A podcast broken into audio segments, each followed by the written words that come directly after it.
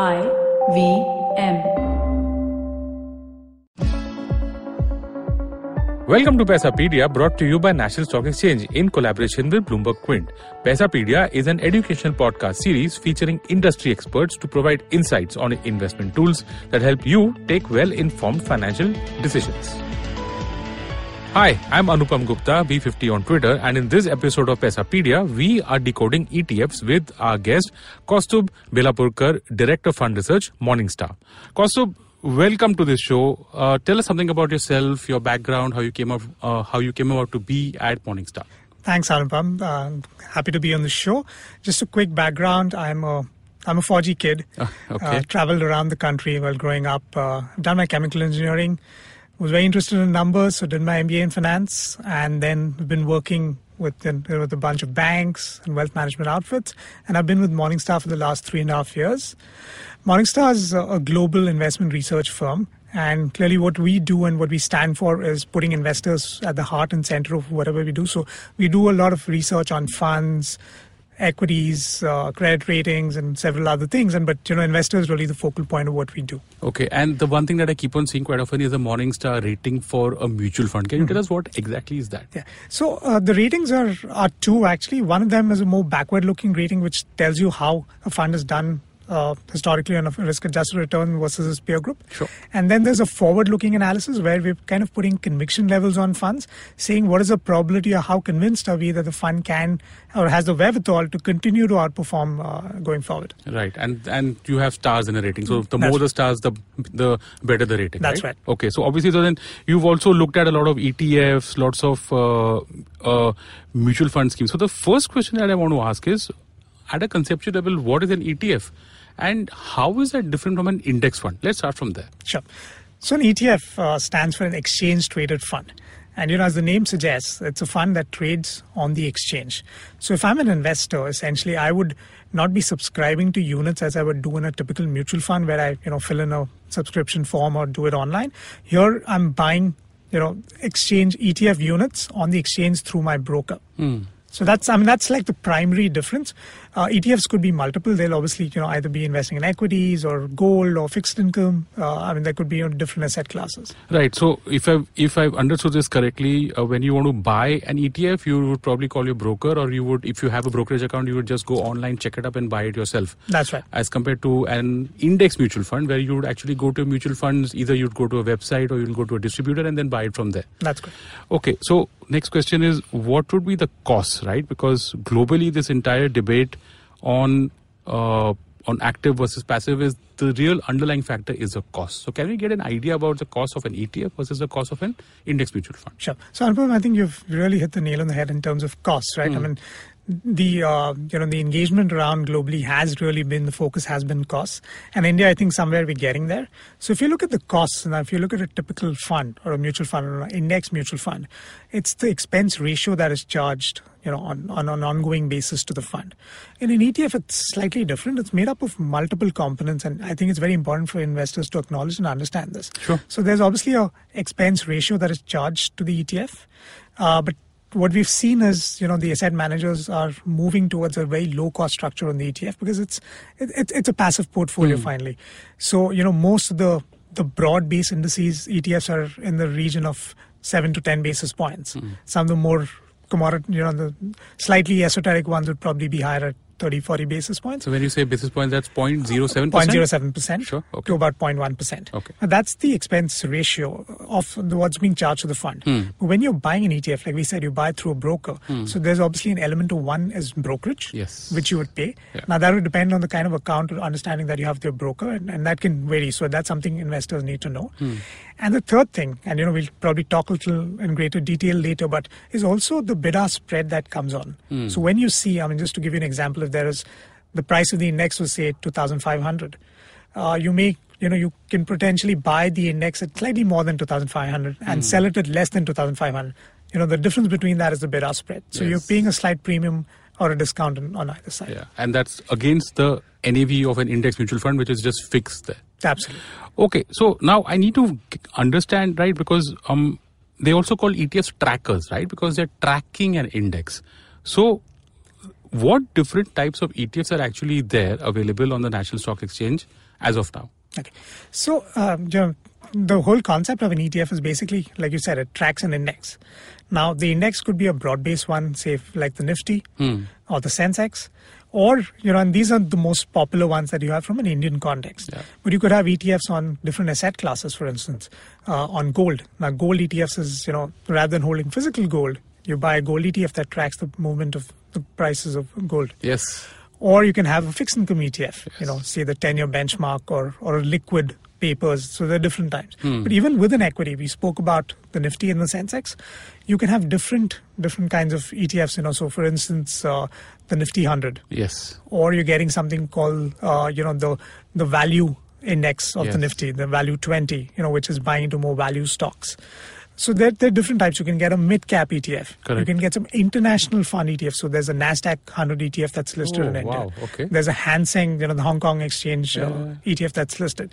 So you do have options within that. Uh, but I would say the primary, you know, investors right now, if you're looking at ETFs, obviously the largest amount of focus is towards the Nifty and the Sensex ETFs. Okay, so if I've uh, got this right, um, an ETF tracks an index, and an index is uh, is constituted of stocks. Yes, So just like you know, there is an uh, there there is an agency or a company that actually makes and develops an index. There is someone who's actually going to track that index, which is a mutual fund. So an index tracks stocks, right? My next question is for the ETF. Uh, let's say that there is a rights issue, there's a bonus issue, there are dividends. How does that impact the ETF? Do I actually get dividends, say, for example, in a year, or how how how does that work? Yeah. So traditionally, the whole model uh, that you know, when ETF, and like you said, it tracks the stock, right? So we're looking to build exactly the same proportion of stocks as the index holds. So when HDFC is 10% in an index, it will buy 10% of the portfolio in an HDFC, and similarly build the entire index.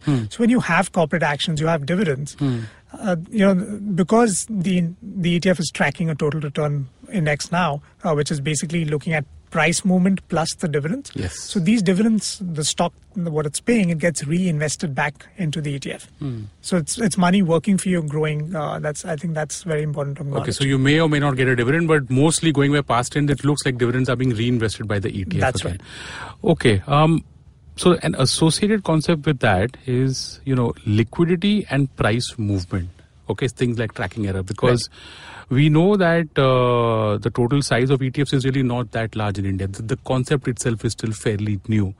So what is the scene currently on these aspects like price movement liquidity and like you had said right the index might be at 2500 but the unit trading in the market could be i don't know 248 could be 2 255 also so just explain these concepts to us Sure. So I, I think a very important thing to acknowledge, because the whole concept of ETF is that you want to buy, you know, it tracks the daily or rather the minute by minute movement of the index. I mean, the whole concept is that you can buy real time values of the index, unlike a fund, yes where you will essentially get the end of day NAV. Now, an ETF, you know, the liquidity and the price becomes very, very important. And in India, let's be honest, it's an evolving situation right now. And the reason for that is because ETFs haven't really caught on from a retail investor perspective. Hmm. Uh, you know, the EPF was putting a lot of money into the Nifty and the Sensex ETFs, but that's institutional money that comes and just stays as it is. and that's the government so if i remember correctly the epf was the employee provident fund organization That's- which till recently was only investing in fixed income and now they've opened up a small window for in, investing in equities and by mandate that means that my pf money is probably going to buy a nifty etf Correct. okay Yeah. sure So, and the reason why I'm bringing that out is because while ETF sizes have grown, the retail participation is still quite minuscule. And why is retail participation important? Is because that's what provides a vibrant, you know, market for people to buy and sell at, you know, at, at reasonable prices. So right now, you know, if you try to go to the exchange and buy, you may not get enough liquidity at most times. Uh, you know, the market there, there's a concept of market makers who will come and make the liquidity available to you. But in an efficient market, ideally, a market maker's job is you know it's almost uh, it's minimal in that Yes, sense. yes. You know, you'll have enough buyers and sellers, uh, but obviously, I think we are some way away from that. Yeah. But you know, it's it's like a chicken and egg situation, right? We, everyone needs to take that plunge into a passively managed ETF, and then slowly, slowly, as the market grows, Hmm. it will become. Uh, so yes, I, I think price discovery and liquidity is probably a little constrained right now. Right. But we expect that you know, as the market grows, should should get a much a lot cleaner. as compared to global scenes where there are massive ETFs where there's absolutely no issue of these uh, of a mismatch between the NAV uh, and the traded price tracking error What exactly is this? So tracking error is basically the difference of the return of the index and that of the ETF which is tracking that index. Now, when I tell you that if you know there's an ETF that's tracking an index, ideally, if the index is given 10%, you would expect the ETF to also give 10%. But there are different elements, right? So, like we spoke about, there is there is obviously a little bit of an expense ratio that's involved. It's it's minimal, Sure. but that's fine. But also, what happens is, is you know it's index lot creation, right? So if they're getting money at different points of time. If there's new subscriptions coming in directly to the set manager, uh, he'll have to create those units, and there could be a little bit of a you know where the money then get invested in that lot size. Sure. So tracking errors basically the difference between the two, but obviously you know you would a good manager will minimize that impact as much as possible. What's the range that we're talking about out here? Wide ranges, totally. Typically, you wouldn't expect it to be more than 50 basis to a percent, Okay. depending on the expense. Uh, but I, I think it'll you know it'll just trend lower. Okay. go. Okay. Last question, and the most obvious one would be that you know, um, if I am an investor and I've recently started learning about ETFs, I've heard this podcast. What do I do next? What's the role of ETFs in my asset allocation? Sure. So I think ETFs are something which are a very, very important cog in the wheel for an investor. For instance, you know, we know they're actively managed funds. They've been doing a good job. But if I'm a first-time investor and, you know, I just see this whole list of funds, plethora of funds, I don't know which one to choose. I don't know if this fund's going to continue to outperform. It's a little bit of a question mark, right? And, and mm-hmm. we've seen behavioral sciences have shown us that sometimes just too much choice ends up the investor not making a decision at all, which is actually counterproductive for him. Hmm. ETF is a vehicle which is so brilliant. He can he doesn't need to worry about what the fund manager is buying or is he holding cash or you know things like that. Is he overweight a sector? Hmm. He as long as he's got a long term view, he believes that okay, I want to invest in the equity markets. We all track the Nifty and the Sensex, right? This is a way that you can just get access to the Nifty and Sensex and and you know and, and nice simple lot sizes. Hmm. You'll need to open a broking account, get on and buy that through your broker, and uh, it's as simple as that. Great. Kaustubh, thank you so much for joining us. Folks, that was Kaustubh Belapurkar, Director of Fund Research, Morningstar Investment Advisory, speaking on ETFs. Thank you, folks, for listening to our podcast, Paisapedia, brought to you by National Stock Exchange in collaboration with Bloomberg Quint. Hello, everybody. We have a brand new daily podcast we're working on with Bloomberg Quint. All you need to know provides the top news on business, markets, and the economy so that you can stay ahead of the curve. Tune in every morning on BloombergQuint.com, the IVM podcast app, or wherever you get your podcasts from.